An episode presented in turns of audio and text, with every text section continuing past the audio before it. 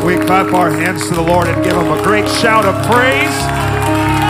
Amen. We thank you, Jesus, for what you've done, for what you're doing, and for what you're going to do in this place today. Hallelujah to the Lamb of God. Amen, amen, amen. What an honor it is to be here in Huntington, Indiana. To the best of my knowledge, it's our first time to be here in this city, and uh, so far, so good. Amen. So far, and I know it's going to get better. We had great Mexican food last night, and I want to thank everybody that is that has just helped to prepare the way for our this revival meeting this week. Uh, like Pastor said, my wife and I travel.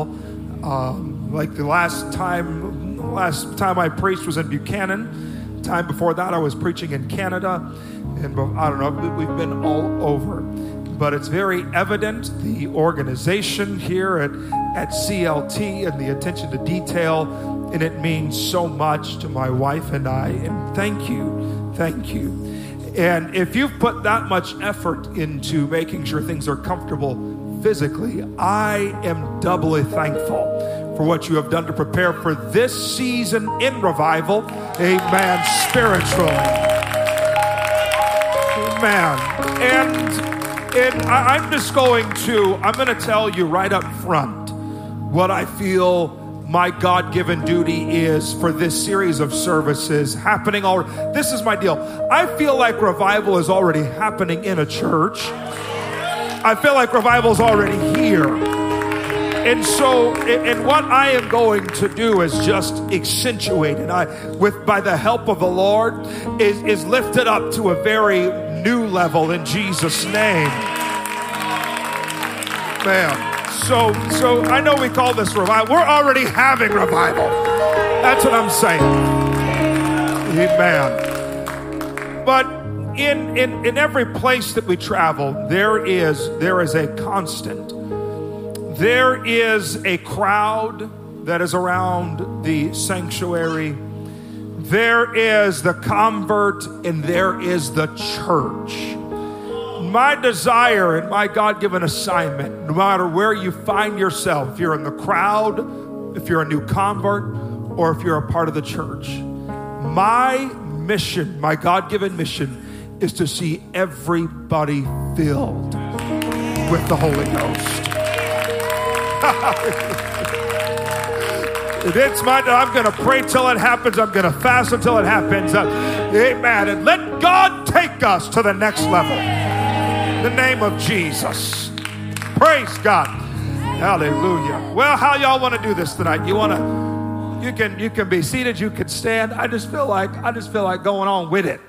Is that all right? There ain't no pattern. We go, we, amen. I feel like I've already, well, I feel at home, and that's dangerous. Amen. Y'all are lucky my wife is here. She keeps me in line. Praise God. Be seated. Thank you. Thank you, Pastor and Sister Fishburne. Thank you, C L T. You guys rock. We're going to have fun this month. Amen. I, uh, there's the, in your, there's, I know uh, Pastor Bain mentioned about how thin I look. Amen. Thank God for big suits. Amen. My uh, my pastor uh, my pastor calls me the anorexic T D Jakes. Amen. I don't I don't know what that means, but uh, there's a restaurant that I like a lot in California, and I go there to eat uh, sushi with a matter of fact. I'll be there next month, and. And uh, I'm going to eat there. And one of the things, every time we go, we eat family style. And the pastor has a son that is so full of um, useless facts. And so, but I, I use that to my advantage because while he's talking, I'm eating. And I like that. And, uh, and and one time we were there sitting down and eating, and he told me, he said, Brother Hopkins, did you know that uh, a moose... A moose, a two thousand pound big-horned moose can dive up to forty feet in water. And I said, man, Ethan, you got to be kidding. Tell me more as I eat more. And so Ethan kept talking, or Ian, not, it's not Ian kept talking. And he said, yeah, because of this fact, there, the, the animal that eats more moose than any other animal is an orca, a killer whale. Now imagine when God was creating an orca that, that dwells in water, and when he was creating a two thousand pound moose, that an orca would eat a moose. You know, it's interesting because an orca and a moose would never, ever under ordinary circumstances meet. But when a moose is in the wrong place... That's right. Yeah, y'all thought I was just telling you. I'm preaching at, at the wrong time. Now, now... I mean, all of us in this room are like, what a silly moose. But how often has it been that we've been in the wrong place at the wrong time? And and and I'm, I'm going to tell y'all what it, what what sin shows up. In fact, it's the writer James that said in James, the first chapter, let no man say when he's tempted that he's tempted of God. Because God cannot be tempted with evil, neither tempteth he any man. But every man is tempted when he's drawn away from the place, oh God help me, the place where he should be, and he's where he should not be. Let me just stand here flat-footed and tell you, you were never created to imbibe in alcohol. You were never created to be addicted to cigarettes. Amen. And, and, and so, and so tonight, oh God, help me, Jesus. The question that I want to ask you is this: if you can be in the wrong place at the wrong time, is it possible that on a Sunday night, the first of October, you can be in the right place at the right time? Oh, heaven, help me, Jesus. I feel like telling someone tonight, you're in the right place at the right time. Praise God. Oh, thank you, Jesus. And so, and so we see here, and this is my text tonight, in Genesis, the twenty-eighth chapter, in verse number ten. And it's interesting because during this service tonight, I've been questioning whether or not I, I really have the mind of God. But a hidden theme in the scriptures we're about to read has been has been interwoven by the hand of God through this service. And every song we have sung. Man. And so, and so let me just, let me, you guys just, just, we'll read along together in Genesis twenty-eight and ten, and, and we'll pick up the theme that the Lord has for this first night of October. And Jacob went out from Beersheba and went toward Haran. And he lighted upon a certain place. And tarried. Somebody say tarried. tarried. He tarried there all night because the sun was set. And he took stones of that place and put them for his pillows and lay down in that place to sleep. He sees the angels of God ascending and descending and And, and, and doing the, the business of the heavenlies. And in verse sixteen, Jacob awaked out of his sleep and he said, surely the Lord is in this place. And I knew it not. And, and Jacob was afraid. That word doesn't mean scared like of a boogeyman, but it means that that holy silence that comes on your soul when you've been in a, when you've been in the presence of the Lord, when you've been standing on holy ground. And he said, how dreadful. And that's the same word. Oh, there's something in my soul is this place. because this is none other than the house of God. And this is the gate of heaven. Praise God. Y'all in the right place at the right time. Hallelujah. The Lord bless you, and you can be seated tonight. I feel like just, I don't know, just, just following the Holy Ghost and being myself. Jacob in this scripture that we read, you know, the big C, the big context is that Jacob is on the run uh, because Jacob made some mistakes in his life. It's because of Jacob's own actions that he is now running from his brother Cain. Nobody made him lie, but, but it was just somehow in Jacob's D N A to lie and, and supplant. I think that's what his name actually means. And Jacob is very tired. Mm. He's not just physically tired, but he's emotionally tired. He's not only emotionally tired, but his soul is tired. Have you been there when you felt, God, I am tired of running? Relationships aren't working out the way that I thought. My finances are not working. God, I am tired. And this is exactly how Jacob felt.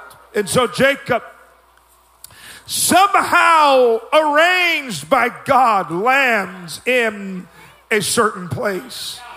Little did Jacob know that that night when he made a pillow out of a stone, that the heavens would open up.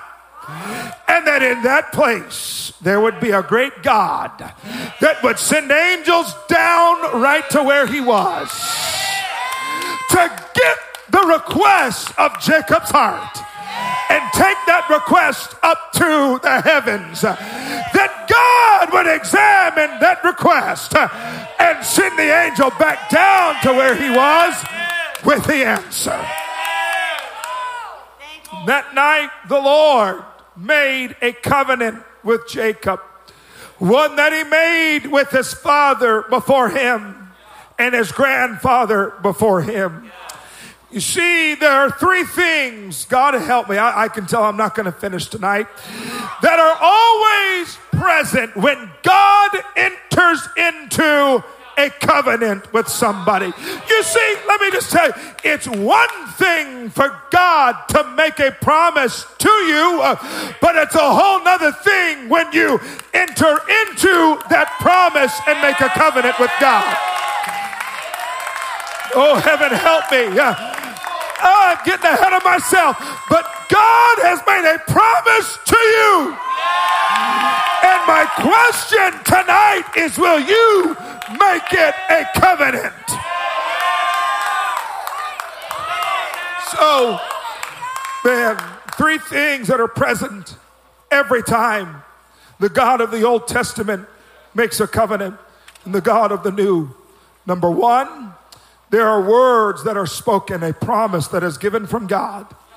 Number two, there is always blood that is shed, a sacrifice. And the third thing that always happens is there's a token, a sign, or a seal of that entering into the covenant. In fact, a good example of that is when the Lord told Noah, never again will I destroy the earth with a flood, the spoken word. Uh, number two, Noah goes and he prepares a sacrifice, the sec- and then the, the sign or a seal that the covenant has been entered into by both parties uh, is a rainbow that is set in the clouds. So here in this setting, we see that God has spoken to Jacob.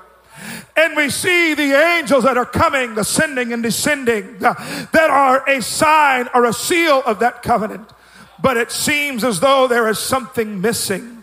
But you've got to look deeper into this text to see that long before Jacob was ever in the situation that he found himself in, long before Jacob was ever on the run because of his own actions, God help me, in that very same place, his grandfather Abraham had taken time to sacrifice and pray. And I feel like telling someone today, you might be in the mess of your life. You might be at a point where only God could get you out of the mess that you're in. But I'm here to tell you, you've come to the right place.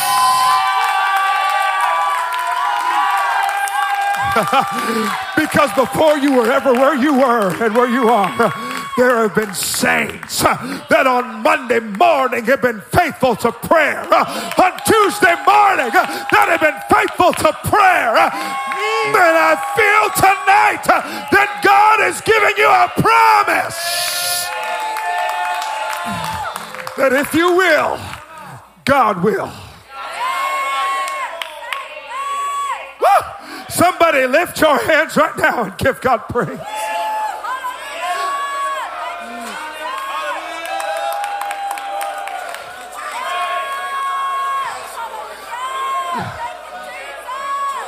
You know, I, oh, God help me. I, I, I could tell. You know what I wrote down in the office? Matter of fact, when I sat down today, when, uh, what's that? You can be seated, brother. What was that? Chef, Chef, uh, Chef Pierre. Boy, God bless Chef Pierre. He came out and started, when Chef Pierre started talking, I felt like God started talking to me. You know what God told me, and, and I wasn't going to share this, but I feel like telling everybody in this building right now, you know what you need to do? Oh, man. You've got to open the doors and windows of your heart. I feel like telling someone, I, I can feel that you're wondering, that you're wondering, and I don't think it's wrong, but you're wondering, could God really uh, do that for me? Could God really? I'm here to tell you, you've tried everything else.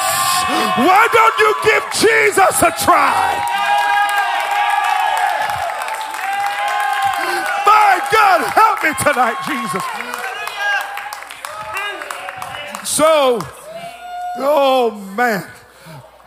God starts working with his people. And God starts, he starts unfolding the promise that he gave to Abraham, to Isaac, and to Jacob. And we see, I'm going to quickly hurry, that, that there is a point where, where God says, I am now ready to lead my people into my promise that I made with Abraham, with Isaac, and with Jacob.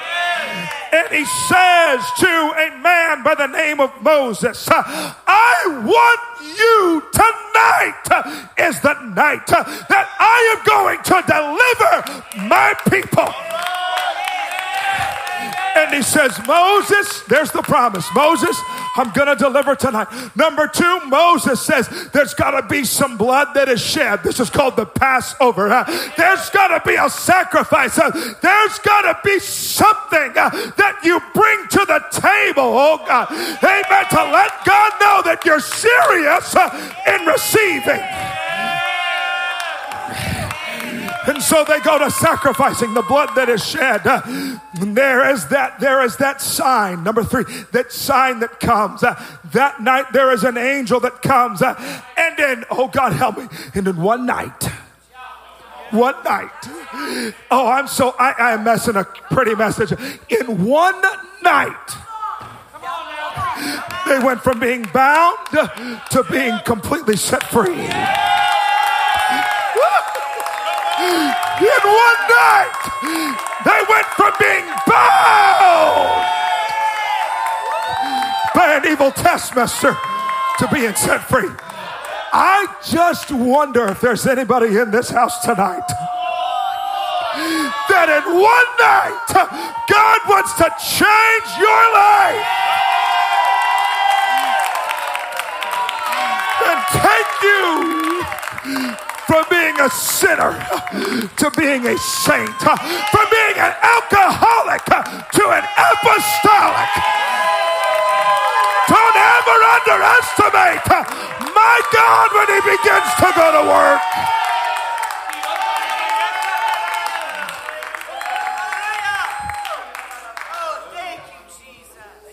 Oh man, am I doing all right? I've only been preaching for eleven minutes. Praise God. So, following that night that we call the Passover, the Lord, he talks to Moses in Exodus twenty-four and twelve, and he says, Moses, I want you to come up to me in the mountain and be there. Hmm. You know, there's a difference. I don't mean to get distracted between coming to church and being at church.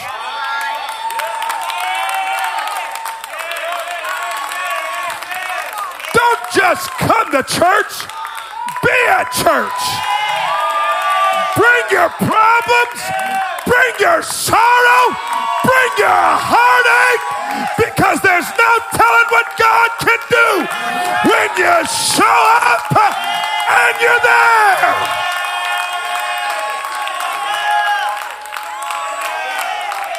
Hallelujah.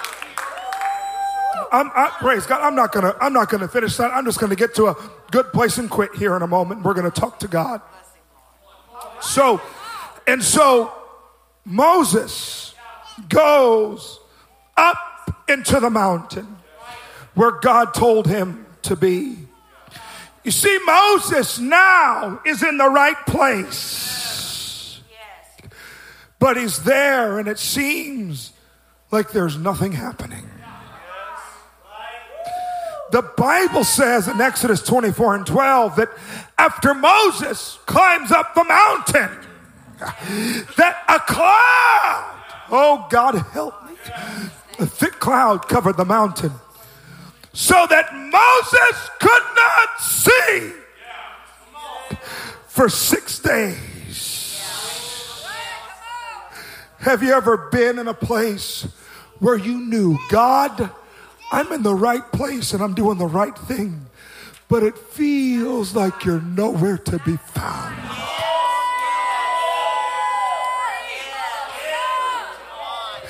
I, I feel like speaking to some situations right now. It is never the wrong thing to be faithful to prayer, even if you don't feel like God is there. It's never the wrong thing to pray over your backslidden loved ones, even if it doesn't feel like anything is happening. Because, honey, you've got to just encourage yourself when you know that God has spoken and you're in the right place.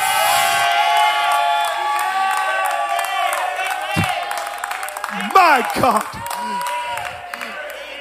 Mm, hallelujah. Day one, Moses doesn't have anything to eat or anything to drink. There's no tent. All he knew is that God said to go, and, and so Moses just went. No food, no raiment, no shelter. Day one, day two, day three, day four, day five. Oh, but Moses said, God, I'm going to tarry. And the Bible says on day number seven, you got to hear this, that out of the mist, God began to speak. Now lean in real close with me. Isn't it amazing that the very thing that had Moses feeling like he was in a valley was the very thing that God used to speak to him?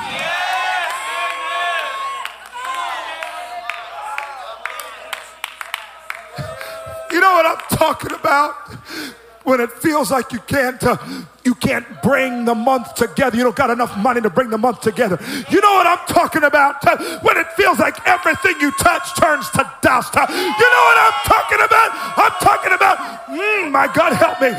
When the chains of a habit feel so heavy that they cannot break. Out of those very things, that's what God is going to use to start talking to you. Be seated. When you feel like every relationship is so wrought with turmoil, could it be that God has arranged it to bring you to a place where he could speak to? Because you know the thing about us humans, sometimes when we get comfortable, we can forget God. Sometimes, God help me, the things that God blesses us with are the very things that we use to crowd our spiritual ears. Moses!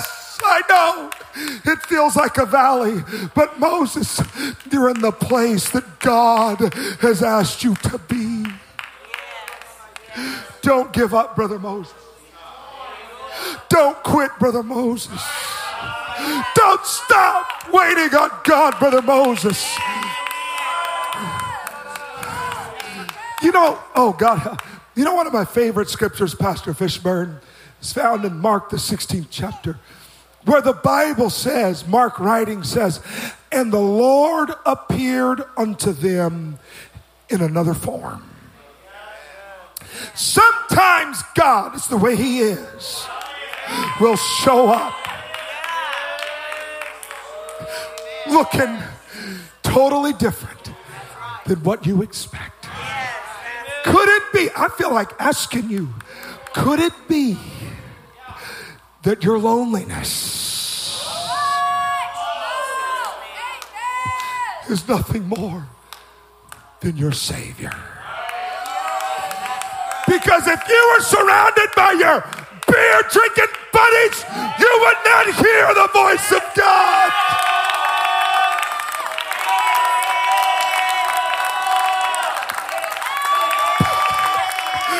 But God was so merciful that he cloaked himself in loneliness. It came and sat by your bedside when it was just you by yourself. And you're asking yourself, what have I done wrong? But maybe you've done something right.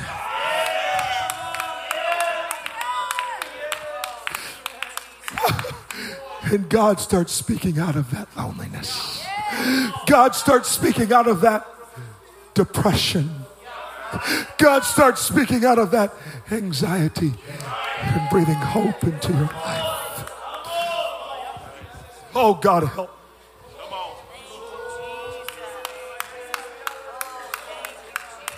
Jacob, you made a mess, but God works with messes.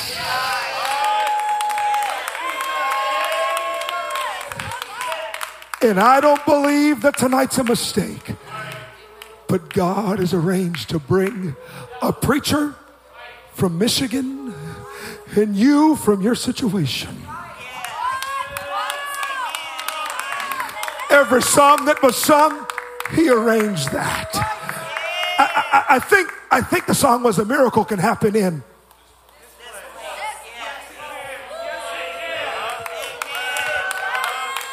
You're in the right place at the right time.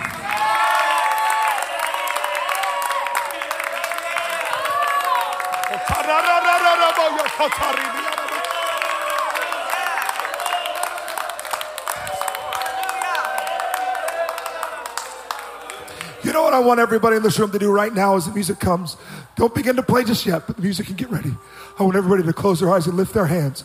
And I want you to give God the situation that's been plaguing you. I want you to tell God, God, I'm struggling with loneliness. I'm struggling with depression and anxiety. And God, tonight I'm going to give it to you.